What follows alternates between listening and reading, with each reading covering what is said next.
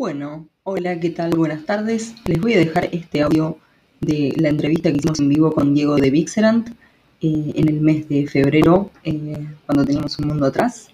Así que espero que lo disfruten. Si son más auditivos, se pueden quedar acá en el podcast. Y si no, se pueden ir a más visual desde el canal de YouTube o las redes desde Instagram. Nos vemos pronto y aguardo sus comentarios a ver qué les parece el episodio. Soy fundadora del método Glean y hoy tenemos la invita está como invitado eh, en el Bunker Glean Diego de Vixeran, que nos va a contar de metodología Lean Startup. Exacto. Y desde mi lado voy a hablar desde Lean Manufacturing y empezar a hacer un poco de comparativas.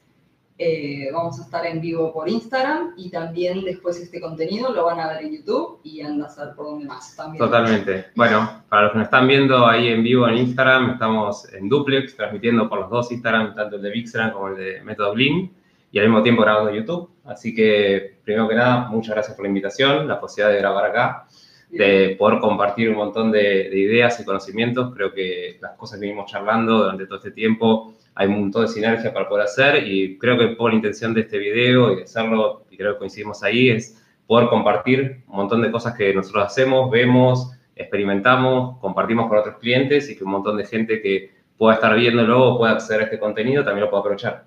Bien. Más de uno acá puede ser... Eh, ¿Puedo levantar? Obvio. Lo vamos a disfrutar más. Las filtranas al video, al audio. Eh, vamos a hablar del Lean Manufacturing, que especialmente los que vienen del mundo de fábricas o del mundo de las normas ISO y las normas IRAM, es quien más les puede interesar al día de hoy. Eh, y si no, nos van a comentar en los comentarios eh, que- desde qué otro lado conocieron Lean. Pero bueno, muchos en las ingenierías hacen los trabajos prácticos con respecto a eso. Eh, los que se quieren meter en el mundo automotriz lo va a conocer sí o sí Método Toyota. eh, por todos lados. Eh, y en el caso de Lean Startup es muy conocido desde el lado de los emprendimientos por supuesto. eh, y quizá una, fab- una empresa grande, una multinacional, todavía no, no entiende cómo lo podría aplicar y sí hay maneras y vos trabajás con eso. Así que Sí, a ver, yo creo que un poco, digamos, si bien como comentás vos, digamos, viene del mundo emprendedor, del mundo de las startups, eh, hoy, digamos, el concepto de metodologías ágiles, metodología Lean, startup como forma de trabajar en las empresas cada vez va permeando más. Hay más empresas que van encontrando un poco el valor a esa necesidad de empezar a trabajar de una manera mucho más ágil, mucho más directa, evitar ese reunionismo que existe y que en las la metodologías la ágiles reunión, luchamos por, por eliminar y empezar a generar productividad, ¿no? O sea, el concepto ese de Lean Startup, y que es parte de las metodologías ágiles, es de evitar el desperdicio de tiempo y dinero. Bien, Sí, creo que ese es el valor principal que las empresas hoy le ven a este tipo de metodologías. bien. Sí, En, directamente con equipos, muchas veces se trabaja de equipos, más que toda la empresa o todo, se trabaja como Yo creo que- trabajando. que hay un mix ahí, digamos. Uno trabaja o por equipos, o trabaja por áreas, o trabaja por Claro. desafíos, porque muchas veces el- lo atractivo de todo esto es que el desafío sea multidisciplinario, multiáreas, entonces haya representación de personas de diferentes áreas de la empresa, conformando un equipo que es una organización totalmente temporal en pos de un objetivo común. Claro. Y ahí es cuando empieza como a derramar, si querés, en diferentes partes de la organización y hay como esos pequeños líderes de cambio que se van sucediendo dentro de la organización que van aprovechando todos estos contenidos. Bien. Bueno, yo esto lo trabajé en fábrica. Lima, todo esto que vos me estás diciendo, yo estoy volviendo al año 2011-2012, cuando esto lo hacía en fábricas. Eh, no lo hablamos desde metodologías ágiles, sino lo hablamos desde el lado Lean Startup. Y ahí es donde surgen ciertas herramientas específicas. Eh, y desde el Lean Startup también salen otras herramientas. Y ahí vamos a hacer un comparativo eh, en este video para arrancar con los temas. Eh, y uno de esos es empezar a hablar cuáles son los pilares principales de cada una de las dos herramientas eh, y bueno, y entender por qué eh, lo llaman de un lado así y del otro lado de esa manera. Totalmente, y creo que, digamos, eh, Lean Manufacturing y todas estas metodologías están totalmente siendo la base de lo que es Lean Start y demás, por lo cual muchísimas de las cosas que están planteadas en esta experiencia de fábricas o de áreas de producción son las que se trataron de extrapolar y llevar al área de desarrollo del modelo de negocios. Entonces, cuando nosotros decimos eh, todo lo que puedo hacer una fábrica, y bueno, entonces una startup, si la querés pensar de esa manera, es una fábrica de desarrollo de modelos de negocios. ¿Está bien? Entonces trata de volcar todo el know-how de trabajar en una fábrica, pero para producir modelos de negocios. Y trata de producir la mayor cantidad de modelos de negocios que resulten eficientes y efectivos y va iterando en esa búsqueda hasta encontrar el modelo de negocio que funcione. Sí, y no esperar a tener una fábrica gigante para hacer todo ese análisis, Totalmente. hacerlo antes de arrancar. Por eso Lean Startup, antes de arrancar, antes de poner un peso, Sí, eh, me encantó. Se definió muy bien de esa manera. exactamente. Eh, desde el Lean Startup hay dos, desde el Lean Manufacturing hay dos herramientas claves. O sea, si se lo grafica, es el techo es Lean Startup, Lean Manufacturing. Bueno, Vamos, ya me, ya puse, en- me puse en tu canal. Eh, y los dos pilares son Shidoka y Kaizen. Y uno es, sería calidad y la mejora continua. Si no tenemos una mejora continua, nuestra calidad va a bajar. Y si no ejercemos calidad eh, constante, no estamos ofreciendo una mejora continua. Entonces, hay- tienen que convivir esos dos mundos activamente. Alguien que siempre levante la mano y que tenga cómo levantar la mano cuando haya un problema de calidad eh, y que todas las ideas puedan ser tomadas para poder crear mejora continua y que no sea la reunión de la reunión, sino sean reuniones accionables. Y ahí entran muchas, muchas herramientas digitales para organizar los equipos con todo eso. Exacto.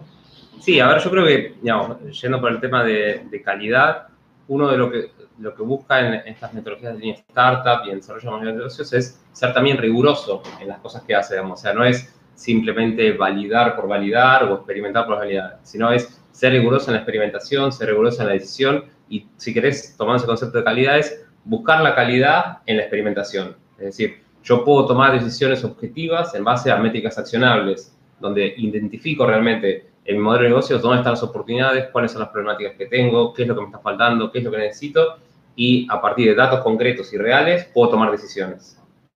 ¿Está bien? Entonces creo que ahí engancha mucho de, esa filosofía que vos comentabas. Sí, ahí en, la- en las fábricas hay ciertos indicadores que se tienen que medir, especialmente desde el lado productivo, eh, que igual en lo digital y casi siempre cuando, por más que se venda, que la atención sea desde lo digital, hay algo físico que en algún lado se produce. Y por más que haya servicios de por medio, hay acciones que igual se producen, dentro de la computadora o dentro de una máquina de estampar, pero siempre va a haber una máquina y un proceso de por medio Exacto. y en el Lean Startup sería tratar de predecir todos esos pasos y con el Lean Manufacturing corregir todas las que te mandaste y llegaste hasta acá hoy, pero necesitas hacerlo para ser sostenible en el tiempo y Lean Startup lo necesitas para comenzar y no perderte en el segundo año. Totalmente. Además, eh, si pensamos que este- esta metodología, como decías antes, viene de los emprendedores, del- de, de las startups, claramente algo que no tienen las startups es tiempo ni recursos infinitos. Por lo cual, mucho más tiene que ser acelerado ese proceso de aprendizaje, descubrimiento, porque los recursos son mucho más acotados. Entonces, la posibilidad de equivocarte no es hago un proyecto a dos meses, seis meses o un año para ver si el modelo funciona. Tengo que hacer ya porque se me acaba la plata, se me acaba el tiempo y el emprendimiento no existe más. Muy bueno. Eh, yo, digamos, para arrancar un poquito y profundizándolo, si te parece, empecemos hablando de un poco, digamos, ese enfoque que tenía el- la metodología. no No, está bien, escucha. ¿Quién? está. vivo. Sí. Y además llamada. llamada de Claro. número no registrado, además. O sea, eh, sí, totalmente. Call center. No, esto, digamos, de, volviendo un poco al tema, digamos, esto de arrancar por el concepto fundamental que tiene Lean Startup, que es el de desarrollo de clientes. Y simplemente, digamos, para, para plantear un poco el concepto de desarrollo de clientes, tiene que ver con entender que en los emprendimientos, en los proyectos, muchas veces técnicamente somos buenos, tenemos un buen know-how, pero lo que nos, nos pasa muchas veces es que nos olvidamos en pensar en nuestro cliente. Y en proceso normal, uno piensa en el cliente cuando termina de hacer el producto. Cuando tiene que decir, bueno, ahora voy a desarrollar el plan comercial o el plan de ventas o el plan de marketing para difundir el producto que ya hice. Y ahí recién me acuerdo del cliente. Entonces, el primer concepto que me parece importante dejar bien en claro es que el proceso de desarrollo de clientes, de entender las del cliente, de ver qué le pasa al cliente, es un proceso que hay que hacer en paralelo al desarrollo del modelo de negocios y al paralelo a la construcción o el desarrollo de una solución, sea un producto o servicio. Y esa es como la primera base que cambia un poco el juego a lo que uno normalmente hace en una empresa, digamos, ¿sí? donde eh, está totalmente compartimentado las acciones y están separadas y uno piensa en una cosa y en otro en otra. Te voy a contar un caso. Hace muy poco me pasó que eh, una empresa se estaba migrando una herramienta y empezamos a usar los formularios. Eh, y era como, bueno, formulario de inscripción de cliente, de alta de cliente, de dirección de entrega, y el último es como, bueno, formulario de devolución. no, no, no, no. Y todos los de la oficina diciendo, sí, sí, sí, sí, sí. Y era, no, estaba la intención de hacer un formulario de devolución. eh, y es como lo que estamos hablando de línea startup, que es no podés comenzar el negocio, no puedes tener una idea de proyecto sin pensar de cómo vas a recaudar información del cliente y te vas a alimentar de eso. Imagínate llegar a un proyecto andando y encima no querer hacerlo. Qué peligroso que es. difícil. Eh, bien. No, no, creo que, que ahí, que ahí es una función clave que, que atraviesa para mí todo el proceso y también entender un poco que estas acciones, y creo que vienen mucho de, de los conceptos de metodologías ágiles y de la mejora continua, es no desarrollas el modelo de negocio, no trabajas con una startup o con desarrollo de clientes al principio del proyecto. Es algo que mantenés para siempre. Y el momento que dejas de hacer este proceso de mejora continua, de entender a tu cliente, es cuando empezás a perder ventaja competitiva con respecto a tus competidores. ¿sí? Tus competidores pueden entrar por el costado y pasarte porque entiendan primero o más rápido lo que el cliente hoy está necesitando y que vos te olvidaste ya de preguntarle. Entonces, ahí, digamos, volvemos a enganchar un poco con este, con este concepto de mejora continua. Sí, y ahí es donde las empresas grandes quizá les cuesta mucho moverse y hacer esos cambios sin que estén bien pensados porque les puede afectar muchísimo.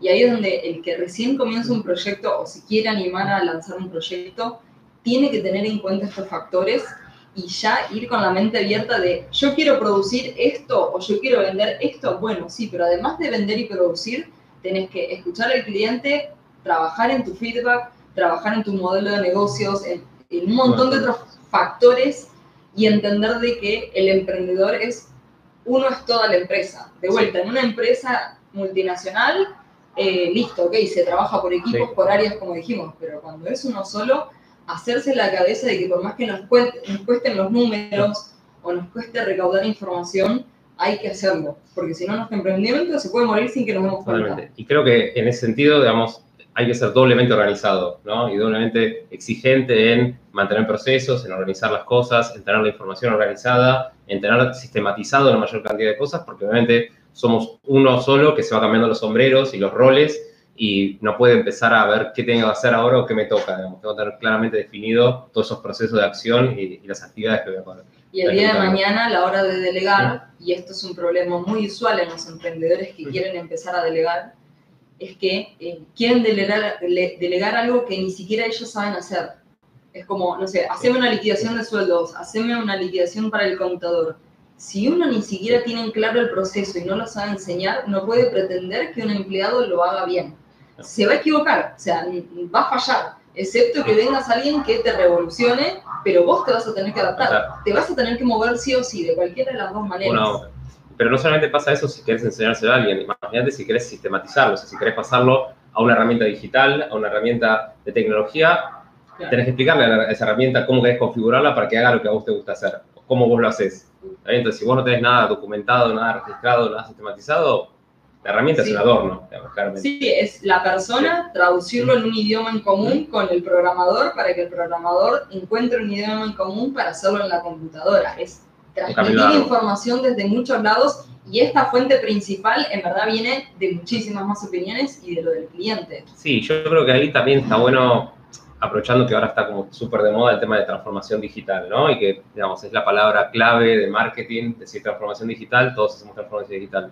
Y creo que hay que entender que la transformación digital no es la tecnología, sino que la tecnología es herramienta y la transformación digital arranca por las personas, por los procesos y después está la herramienta. La tecnología ya la- está, la que está, tenemos que adaptar somos nosotros en todo caso. entonces, el proceso de transformación arranca en personas y procesos, digamos. O sea, todo lo demás, técnicamente, ver, yo vengo a la parte de sistemas y me pregunta, ¿se puede hacer todo? Y sí, técnicamente todo se puede.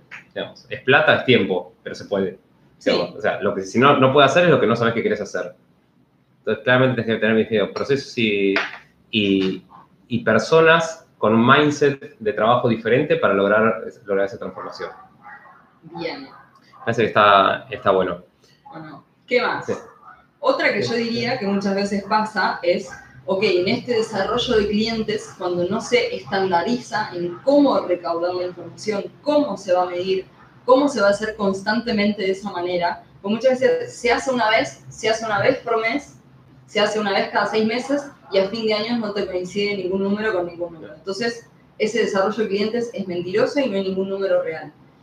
Eh, ahí empiezan las cinco S que Es la primera herramienta que se implementa antes de aplicar las demás herramientas de Lean Manufacturing. Las 5 S son cinco palabras en japonés, que en castellano son, la primera es seleccionar, y vamos a poner dos ejemplos específicos. Una caja de herramientas y el escritorio de una computadora, para poner uno físico y, uno, y uno más digital. Las 5 S en una caja de herramientas sería, tenés tu caja de herramientas, que es una cosa que ni sabes que tiene, primero seleccionas la primera S, sacas todo de la caja. Esto es basura, esto sirve, esto está para reparar, esto es un arreglo, un pitutito que en algún momento voy a usar. Eh, lo dejas, separás lo que te sirve y lo que no, y ya lo que no te sirve eh, lo vas a organizar y vas a definir en dónde va. La segunda S es organizar, en español, eh, y ahí es donde definís, ok, los martillos con las pinzas y las cosas grandes, las cosas chiquitas en un frasco y vas a empezar a separar por tamaños. En la tercera vas a limpiar, realmente descartar lo que no te sirve, no al principio empezar a tirar todo, sino primero seleccionar, organizar, después limpiar. Cuando uno ya limpia, en la cuarta S es estandarizar. Entonces definimos, ok, esto va a ir en la cajita de pescador, esto va a ir en el frasco de mermelada y esto va a ir dentro de la caja y esto va a ir en el segundo piso de la caja. Definiste una estandarización ideal, ponerle etiquetas y demás. Si lo llevamos a nivel fábrica es más exigente. Y la quinta es disciplina, mantenerlo en el tiempo. Vamos al ejemplo dentro de un escritorio de una computadora. Tenés el escritorio lleno de cosas, sueltas. Si te reís porque te pasa. No, alguna vez lo vi. Eh, tenés el escritorio, entonces decís, la primera S es seleccionar. ¿Dónde tiro todo? Y Maricondo te dice que tires toda la ropa arriba de la cama y empieces por ahí. Bueno, yo te digo que lo pongas todo en una sola carpeta. Si usas Dropbox, si usas Drive, si usas OneDrive o usas mis documentos, pero pongas todo en un mismo lugar. Después de seleccionar, empezás a organizar y haces las grandes categorías. Personal, trabajo, eh, estudios, cursos, viajes y empezás a separar la información en grandes bodoques. En la tercera S va a ser limpiar cuando ya entres a todo lo que es viajes y tenés tres veces un ticket, por decir un ejemplo, o eh, no sé, entras a trabajo y tenés tres veces un archivo en versiones diferentes viejas, ahí recién estás en la etapa de poder empezar a eliminar.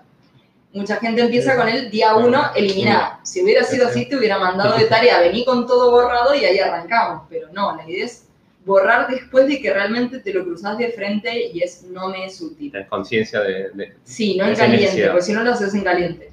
Eh, la cuarta es, es estandarizar. Lo que vamos a hacer es esas carpetas principales, empezarle a ponerle números de prioridad. Yo también recomiendo emojis para que los emojis queden lindos y lo puedas usar esas mismas etiquetas eh, en todos los lados de la misma manera. Y la quinta es disciplina, mantenerlo en el tiempo. Pero mantenerlo en el tiempo, y en el caso de la caja, caja herramientas y la del escritorio es lo mismo, no significa que no se mueva más. Cada, tres meses un emprendimiento se le pueden cambiar las prioridades, entonces hay que ser flexible a cambiar esas prioridades y a mover y que las cinco veces sean constantes eh, y por ende dar mejora continua y por ende verificar la calidad porque te vas a encontrar con cosas sueltas al final interesantes. Entonces, desde los dos ejemplos, las cinco S aclara ideas y ahí es donde te lleva a vos, que es para hacer un canvas. Muchos quieren hacer un canvas y no saben ni qué tienen ni qué no tienen. Totalmente. Antes de ir al canvas, tengo una pregunta. En tu experiencia un poco, digamos, de todos estos cinco pasos, ¿cuál es el que más le cuesta a todo el mundo?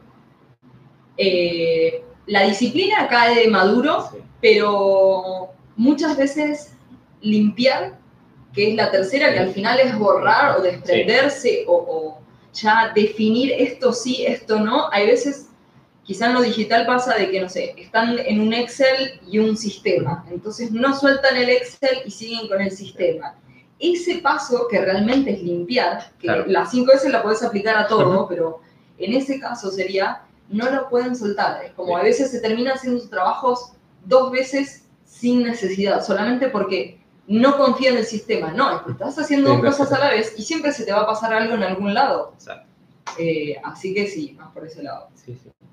Entiendo totalmente, digamos, creo que es parte del desafío, ¿no? y, y, como todas estas metodologías, tienen también mucha experimentación. O sea, tenés que vivirlo, hacerlo. O sea, creo que podemos contar mil casos y mil ejemplos, pero al que no lo vive no lo, no lo siente, digamos, se le hace difícil. Eh, si alguien quisiera ahora empezar con eso y experimentarlo, ¿qué podría hacer? Depende por dónde quiera Sí. empezar. Si quiere leer el libro de Maricondo, empezará por la casa. Eh, si quiere Mm. arrancar con las 5 S eh, dentro de su computadora, es sentarse quizá hay veces media hora, un día con la computadora, con unas buenas canciones que den mucha pila eh, y sentarse a ordenar archivos, ordenar emails y demás, y hacer ese constante de estandarizar lo que hice. Y muchas veces es entendible que la gente tenga creatividad. No sé, a mí hablamos de un proyecto, tiramos una carpeta acá, un archivo, hacemos esto, hacemos lo otro. La segunda vez que lo hacemos, ya vemos, si ordenamos esa carpeta anterior, entendemos de, che, hicimos estas tres cosas al final. La próxima van a ser cinco, la próxima van a ser siete, hasta que llegues a tu nivel de estándar. Eh, entonces, ordenar lo pasado enseña, muchas veces me dicen como, no, este archivo no sirve, no, lo uso una vez y después lo hago, lo borro, es solamente para consultar. ¿Por qué no estandarizás eso, lo dejas como un template y lo copias y pegas? No andas empezando No, de bueno. cero, recortando cosas, te quedan cosas viejas, como, ok, esto lo usé tres veces seguidas, este mail me llegó tres veces seguidas, tiene que tener un lugar. Hay que darle un lugar a las cosas eh, y las cinco veces le da mucha forma a eso, mínimo y básico. Buenísimo, buenísimo. Me parece súper claro, digamos, para poder encontrar una vuelta a todo esto. Y como vos decías, digamos, o sea, uno a veces llega a, la posibilidad de trabajar, ya sea con un emprendedor, con una empresa, porque creo que las problemáticas son sumamente comunes eh, y te plantean esto, digamos, ¿no? Desarrollar un modelo de negocios, armar algo. Y lo primero que proponemos es trabajar con un Canvas. El Canvas, tableros, eh, Business Model Canvas, conocido, Lean Canvas, más orientado a El la met- metodología del Lean Startup, el famoso lienzo, el Lean Canvas, que es el que más me gusta utilizar en principio para las ideas que son más disruptivas. O sea, un mismo del Canvas lo utilizaría más cuando hay un proyecto que ya está en marcha, que lo tengo que es visualizar lo que ya sé, digamos. Pero un, Lean, Start- un Lean Canvas pensando más en un proyecto nuevo que es una hoja, básicamente una hoja en blanco en la cual la tengo que nutrir de toda la información que tengo y un poco esto que vos decías, ordenar previamente la información y tener, saber dónde está la información. Eh, yo creo que el, Lean Canvas, digamos que para el que quiera chusmear y, y buscar un poquito más, eh, está desarrollado por Ash Mauría, Ah, tiene un libro que se llama Ren Lean, que está muy bueno, que lo explica además eh, su interpretación o cómo él implementó el Lean Startup en su propio emprendimiento. Entonces es un libro bastante práctico porque cada capítulo es algo que él fue haciendo con, su- con la metodología para su proyecto, eh, cómo hacía las entrevistas, cómo hacía los MVP, qué cosas le salían bien, qué cosas no, cómo volvía a reintentarlo. Y el Lean Canvas básicamente es el Business Model Canvas adaptado a poder llevar una documentación, sistematizar, digamos, un poco lo que estabas comentando vos, el proceso que él hacía con esta metodología. Eh, para poder sacarle provecho al Lean Canvas, creo que lo fundamental, además de tener la información ordenada, es tener bien claro que tenemos que empezar a olvidarnos de nosotros mismos y pensar primero en el cliente. Entonces, el Lean Canvas, el módulo 1, el bloque 1 de los 9 que tiene, es el cliente. ¿sí? Pensar claramente quién es el segmento del cliente, a quién vas a querer trabajar, a quién le vas a querer brindar una solución o para quién vas a estar buscando resolver necesidades. Y esa búsqueda, digamos, ya lleva un esfuerzo terrible, porque logra plantear en que el cliente o quién yo creo que puede ser mi cliente no está tan claro, digamos, o sea, no es tan obvio. eh, o si no es- vendiste nada, seguramente tu mamá y tus hermanos Mira, te dicen ¿de que sí, vos decís, claro, esto se va a revender. Mi Eh. mamá y mi hermano me dicen que sí. eso da, y la vuelta. También. Totalmente. Eh, pero, digamos, o sea, ahí cuando uno empieza a entender un poco el cliente, se da cuenta que, por ejemplo, existen roles de clientes, ¿no? O sea, yo tengo el, el rol del cliente que va a ser el comprador, que puede ser distinto al rol del cliente usuario. Entonces, no sé, si pensás el ejemplo típico de ropa para bebés, Ujú. ¿sí? El usuario no es el mismo que compra, No, ¿está es bien? el padre. Claramente. Y hay también un rol de usuario decisor, influenciador, que pueden ser los abuelos, los parientes, los tíos, ¿sí? Y para todos ellos, tienes que pensar tu solución. ¿Está bien? Entonces, esto te implica empezar a darle visibilidad a para quién estás pensando las cosas. Y a cada uno de estos roles, el paso dos es pensar qué necesidades de problemas vas a resolver.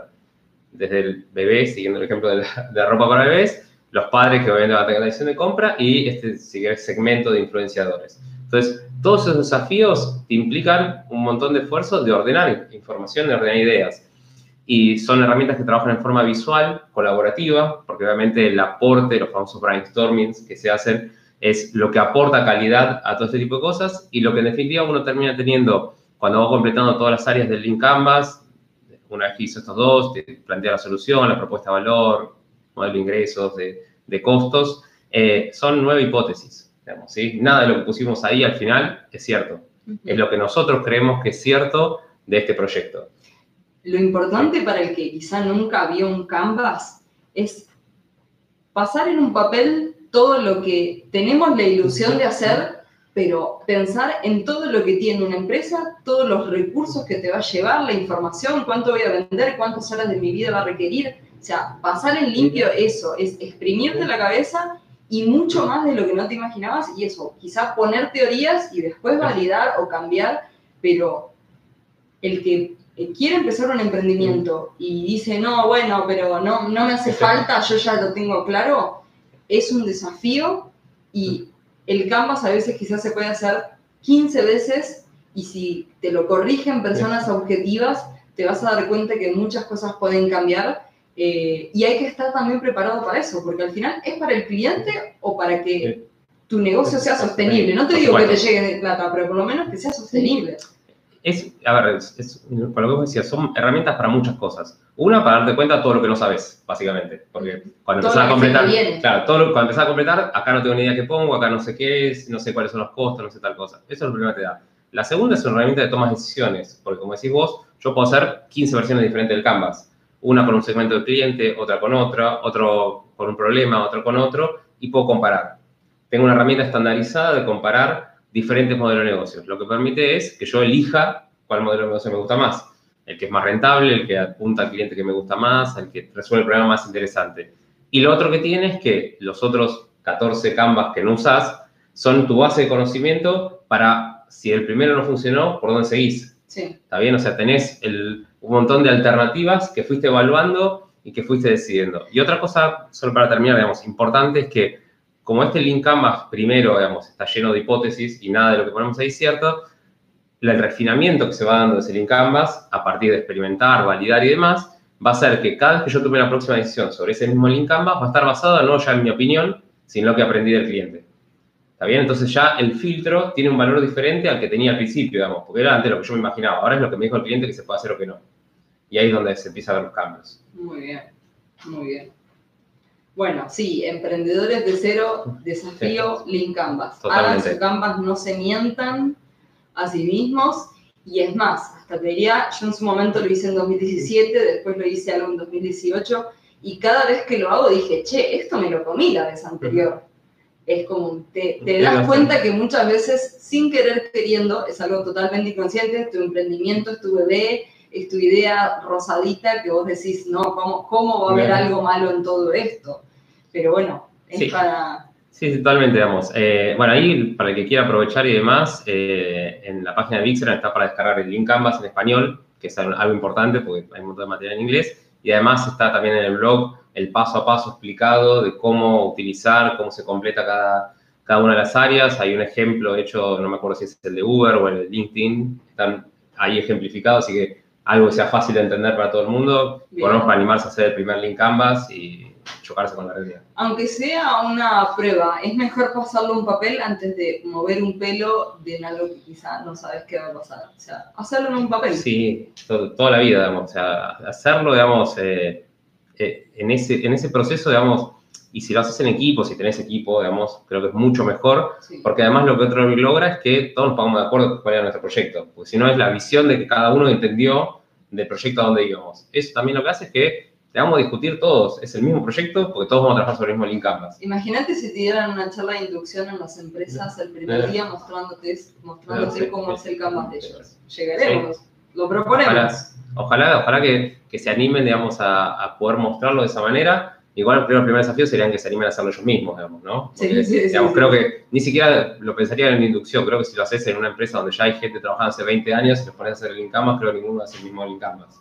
Sí, y eso es más complicado. Y, eso también explica muchas de las dificultades que a veces tienen las empresas. Sí, un organigrama, a veces ni siquiera la gente se pone de acuerdo, ¿no? Totalmente. Bien, bueno, y para esto, eh, para armar este link canvas, dijimos que necesitamos eh, ordenarnos primero con las cinco veces.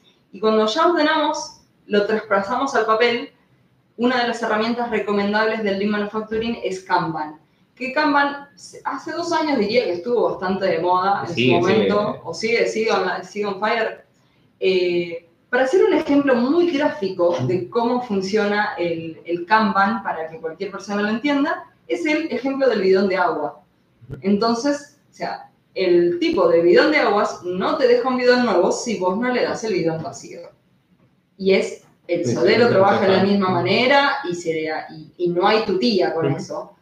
Entonces, para entender cómo es ese concepto y cómo se tiene que llevar a la hora de trabajos, mucha gente que es muy visual usa esos como planners, planillas o, o project o Que diferentes tiene las columnitas. donde tiene un Gantt, un, un diagrama de Gantt, donde uno va viendo el proceso. Eso. Cuando el comercial ejecuta la venta, el administrativo emite la factura, logística recibe una notificación, etcétera, y todos esos pasos. Eh, y es importante revisar nuestro proceso para ver cómo es ese diagrama de Gantt, cómo funciona, quiénes, qué personas trabajan a la par, y ahí también detectar cuellos de botellas. Bueno, ejemplo, en logística, si la tercerizás, sabes que podés llegar a tener un problema ahí. Y, te empezás a atajar ante problemas, como en las uniones entre una persona y otra, si llega la información bien, si llega la información cómoda, eh, si qué proceso tienen que hacer uno con el otro. Ejemplo, una persona puede trabajar en una hoja de cálculo Google, pero el contador te pide que lo mandes en Excel. Entonces el contador está haciendo un doble trabajo, por ende no está alineado con la empresa. Por más que sea una empresa tercerizada, tendría que alinearse con Exacto. la empresa que trabaja. Así que ahí pondría un ejemplo claro eh, de cómo va el Kanban y cómo esto engancha también con el producto mínimo viable. Sí, totalmente. Igual, solo para aclarar, ¿no? Cuando decimos Kanban Sí. es con K y B larga, y el otro sea Canvas y era con C y B corta. ¿sí? Bien, bien, bien. Vale porque he visto así como cruzadas, de cruzadas o nuevas palabras inventadas. Ah. eh, entonces está bueno, digamos, Bien. separar más que nada para googlearlo, digamos. Si querés googlear uno o el otro, que no, no te salgan diferentes cosas. Canvas con C Sí. de corta y el otro Kanban, que es el Sí. sistema de tarjetas o de, del bidón de agua, que es con K y con B. Exactamente. Fundamentalmente. Bueno, cuando hablábamos esto de, de hacíamos el, el link Canvas y teníamos las hipótesis ahí definidas, lo que teníamos que hacer es pensar cómo vamos a salir a validar esas hipótesis. Y ahí es cuando se abre una, un camino que tiene que ver con la experimentación, el desarrollo de los productos mínimos viables o MVP eh, en inglés, que lo que busca es desarrollar lo mínimo indispensable que necesito para mostrarle valor a mi cliente o potencial usuario y principalmente capturar valor de ese cliente usuario, es decir, recibir feedback, recibir un feedback valioso que me permita entender si lo que yo quería hacer voy bien o mal. ¿Está bien? Entonces, a mí, digamos, el ciclo, digamos, de, de, del Lean Startup que explica el Price, que tiene eh, estas tres vueltas ahí, que va iterando más, me parece válido, interesante, pero a mí me gusta como pensarlo siempre al revés. Y el, pensarlo al revés tiene que ver con decir, ¿qué es lo que yo quiero aprender? ¿sí? ¿Qué información necesito obtener de mi cliente para aprender y despejar esa hipótesis? Y después pensar qué experimento tengo que construir para que me dé esos datos. ¿Está bien? O sea, Bien. Porque si no, uno muchas veces lo que hace es construir un MVP sin saber para qué lo está haciendo. Ok. ¿Está bien? O sea, construir, fantástico. Le puse cuatro pantallas, dos botones, ¿y para qué? No sé, porque es lo mínimo que pude hacer. Pero no, no me responde ninguna, ninguna duda que yo tenía. Entonces, para mí, la vuelta para pensarlo, un MVP, tiene que ver con esto. Y MVPs se pueden hacer un montón, digamos. Eh, yo puedo, digamos, ir por el lado de la tecnología y decir, bueno, hago una pantalla, una landing, un, un producto, digamos, que muestre funcionalidades mías. Ah, puedo Pero, contar un caso personal con Sí, eso, por supuesto. de página web. O sea, Bueno. eh, recién ahí caí. Eh, primero que yo trabajé 10 años bajo dependencia y en un momento estuve de viaje y cuando volví dije, yo voy a emprender en Argentina. Sí. Ponele, así, Bueno. así, sin saber nada, sin que nadie me haya dicho nada. Era como, ah, sí, hago una factura de monotributo, ah. Bueno, arranqué desde ese punto, el de cero. Y yo quería tener, primero me tuvieron que decir de que tenía que tener una web. Y yo era, pero si ya tengo mi currículum. Eh, no, no, necesitas tener una web de la empresa que hable de tus productos y tus servicios. Ah, bueno, ok. Ya voy descubriendo que quiere ser eso. Cuando tenía que hacer una web, quizá no tenía el presupuesto para hacerlo, Y hay una herramienta gratis que se llama Google Sites, que todo el mundo la tiene dentro, dentro del Google Drive y es una herramienta que se crea como un archivo, pero después se ve como una página web. Mi primera página web se, fue por mi arroba, mi Gmail, que es gratis, eh, un Sites, que es gratis, eh, y decía sites.google.com barra método Green barra inicio. Y yo lo podía compartir. Y ese fue mi MVP hasta que después me compré el dominio y lo conecté y después le hice otras cosas. Pero eso es empezar a poder, si, ok, si hoy para comunicarnos con nuevas empresas y abrir fronteras tenemos que mandar un link, no será el link más lindo del mundo, pero tenés un link. Sí, igual eh, después con Bitly lo podemos enmascarar un poquito, lo hacemos más lindo. Más lindo Además se pueden las métricas de eso. Se puede tener un montón de información. Eh, pero ahí es donde, bueno, esto de no tengo una web, tengo que contratar un desarrollador, no sé nada, eh, hay un montón de herramientas Wix tiene su versión gratis, WordPress tiene su versión gratis, un montón de herramientas y tienen plantillas que encima te ayudan un montón. Lo más difícil de hacer una web es saber qué le querés decir a tu cliente. Y cuando ni siquiera conoces a tu cliente, no sabes cómo escribirle, solamente te estás escribiendo a vos mismo. Exacto. Y también lo digo por experiencia.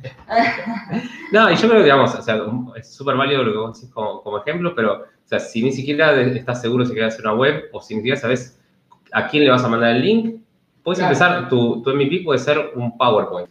¿sí? Un PowerPoint explicando paso a paso cómo es tu producto, cómo va a ser tu servicio. ¿No querés hacer un, PowerPoint? Un folleto. Un, un, Word. Un, Word, digamos, un, folleto más o menos ordenado que lo imprimís más o menos bonito. O sea, yo siempre cuento el mismo ejemplo. Digamos, si yo tuviese que hacer una guardería en Puerto Madero, ¿está bien? Eh, si tengo que invertir para ver si a alguien le interesa una guardería en Puerto Madero, es como mucha plata.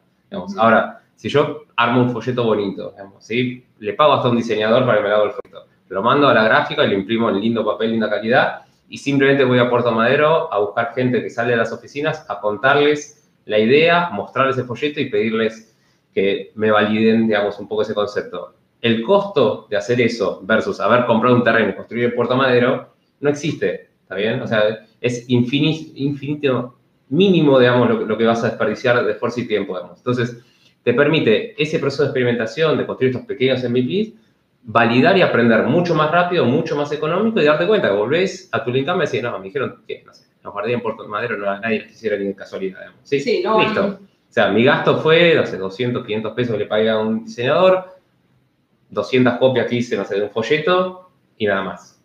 ¿Está bien? Está muy bueno. Entonces, creo que para mí el concepto fundamental de, del MVP y de experimentar va mucho por ese lado, ¿sí? por poder tener la posibilidad de mostrar lo más rápidamente posible qué es lo que quiero hacer y recibir feedback principalmente del cliente. Porque, a ver, vos decías esto de estar enamorado de tu idea, ¿no? Y estar súper convencido que es la mejor idea del mundo y lo mejor que te puedo pasar y que le va a pasar a todos los demás y todos van a pensar lo mismo. Pero hasta que no lo pones a prueba, es solamente tu opinión.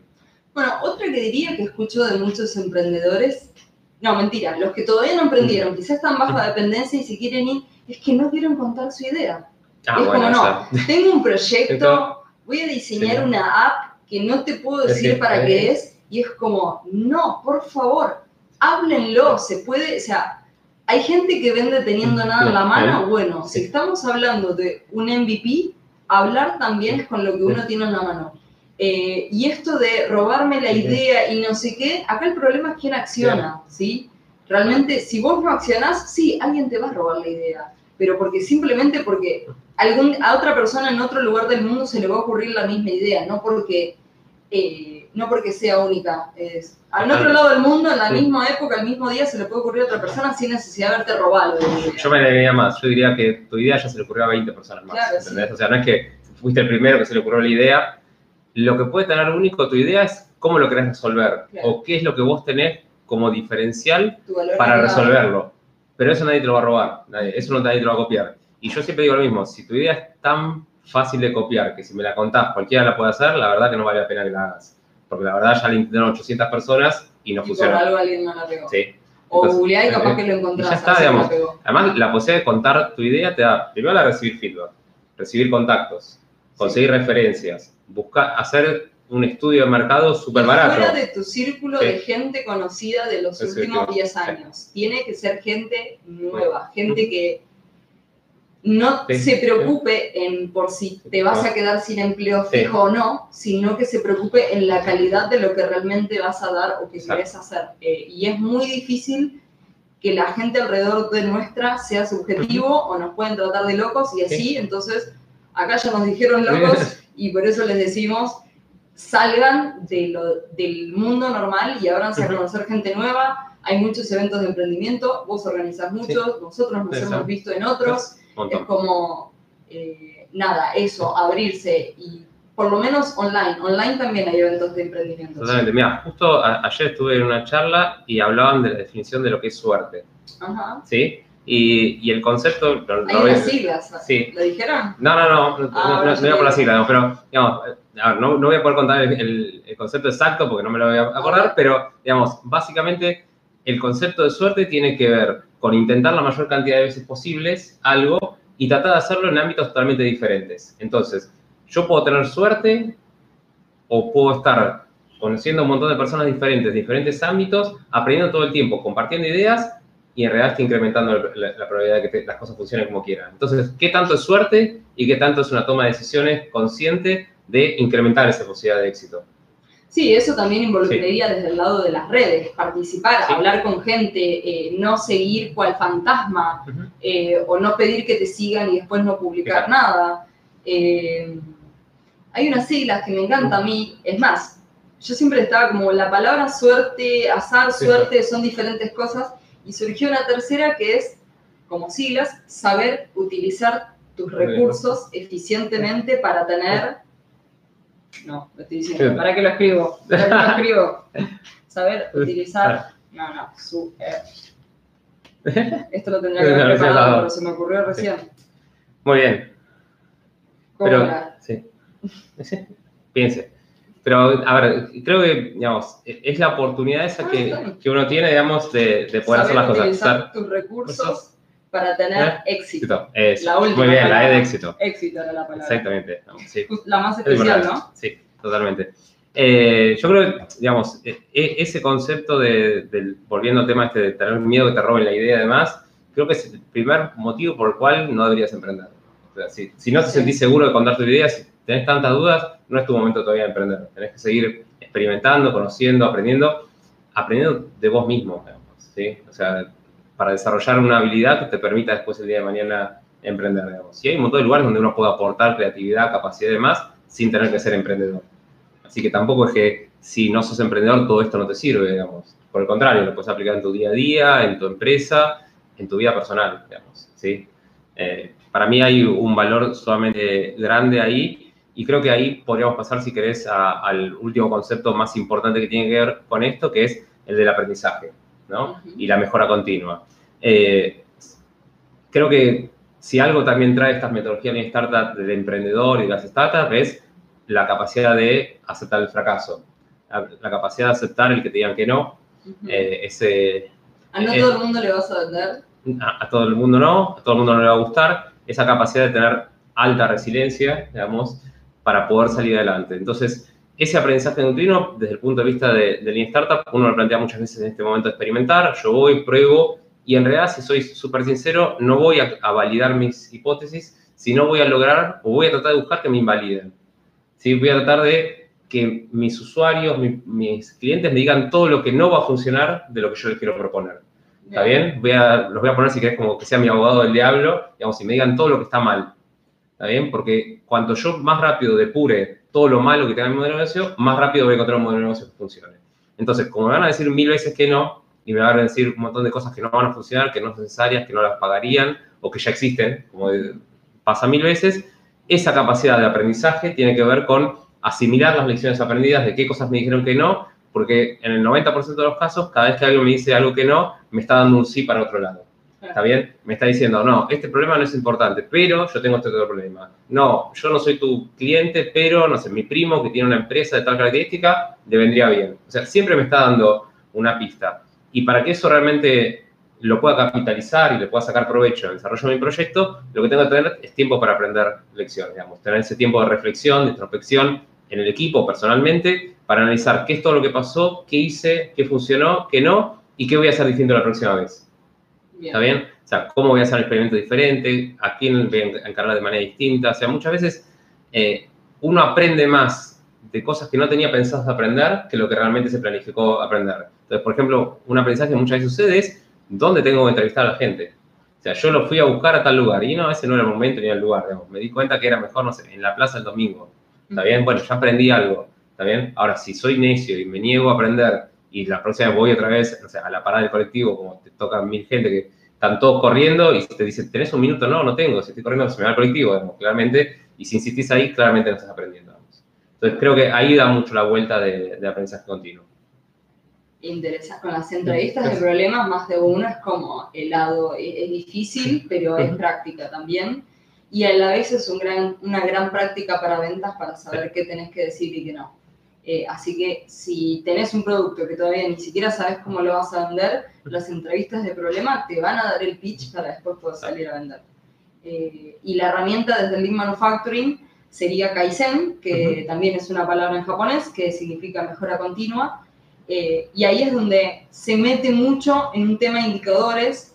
Y eh, hay un tema con los indicadores que es, uno puede tener un gráfico, pero si no hay un plan de acción para eso, eh, nada, es un gráfico que va a pasar lo que diga el gráfico que después va a pasar y los datos que le carguen y punto, no va a cambiar en nada lo que, o sea, si uno realmente no pone acciones frente a esos datos o no toma decisiones diferentes frente a esos datos, la mejora continua no existe. Vos podés llegar al punto de lograr medir todo, y ahí hablo desde el lado de un emprendedor, hablo de eh, la planilla de ventas, la planilla de gastos, la planilla de costos fijos, tenerlo claro, qué inversiones hemos hecho, cuántas horas de trabajo dedicamos, tenerlo medio en el calendar, en una planilla, en una herramienta de traqueo, en donde sea.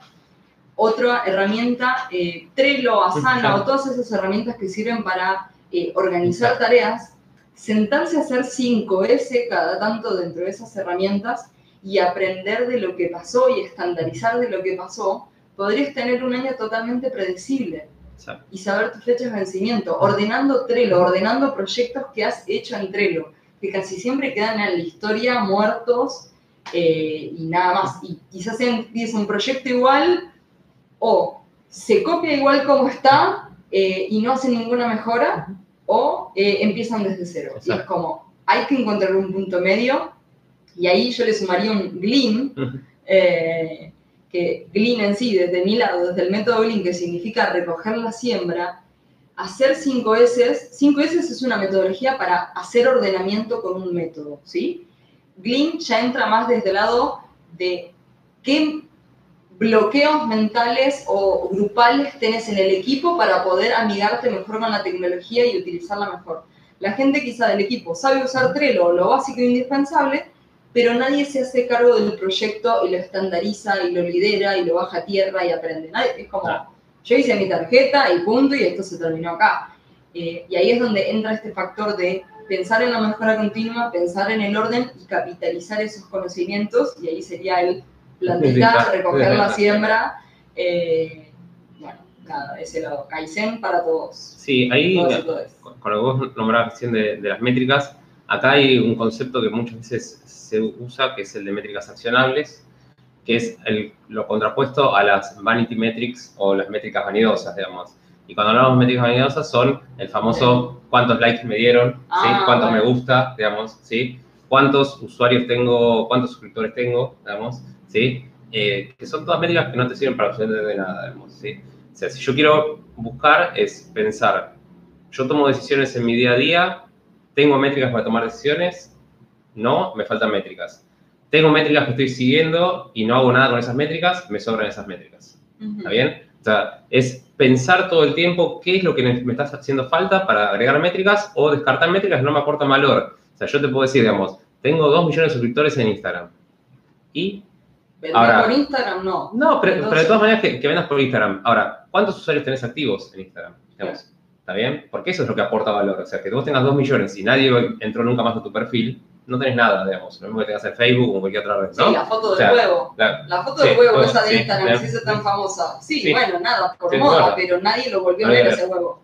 Totalmente, ¿entendés? Entonces, es cuántos usuarios activos hay, cuántas interacciones tenés con, con ese usuario, cuántas respuestas tenés, o sea, y después de todas esas respuestas, cuántos terminan contactándome para consultarme por un producto y de esos que me consultan, cuántos terminan recibiendo información y de esos cuántos me terminan comprando y cuántos de esos pues me vuelven a, comprar o cuántos de esos me vuelven a recomendar a otro. ¿Está bien? Y el embudo se hizo así, se hizo así. Exactamente. Porque en realidad lo que monetizás es lo que está abajo, no los dos millones que tenían suscriptores en Instagram. ¿Está bien? Entonces, eso es lo que hay que pensar cuando hablamos de, métricas accionables. Eh, y obviamente que esas métricas, de vuelta, entran otra vez en un proceso continuo. O sea, las métricas sirven hoy y en un mes las tengo que volver a revisar porque van cambiando y las necesidades cambian y puedo tener otros canales de venta, puedo tener otras formas de vender y demás. Y lo que antes me servía ahora ya no es útil y me está faltando una métrica más. Muy bien.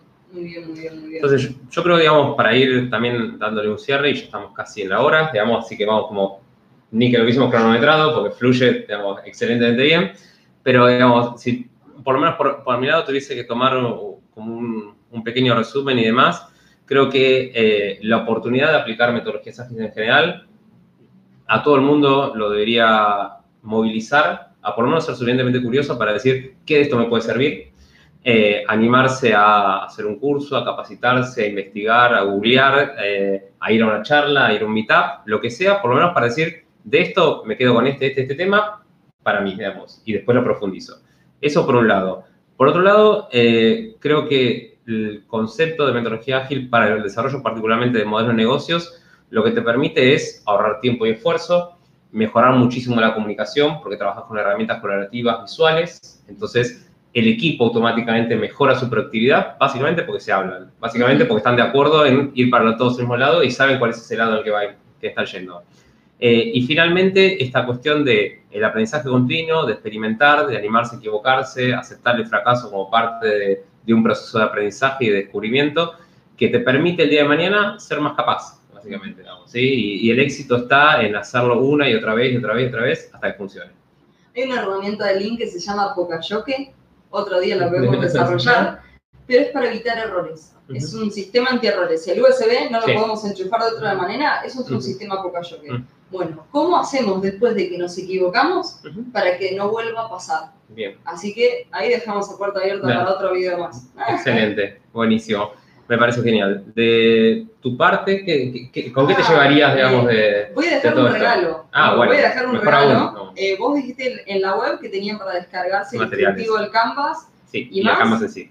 Y em, yo les voy a recomendar para que arranquen con su ordenamiento inicial desde el mundo digital y empiecen a capitalizar sus conocimientos y su información y hagan esas grandes categorías que dijimos, comprender, aprender, son las primeras dos etapas del método.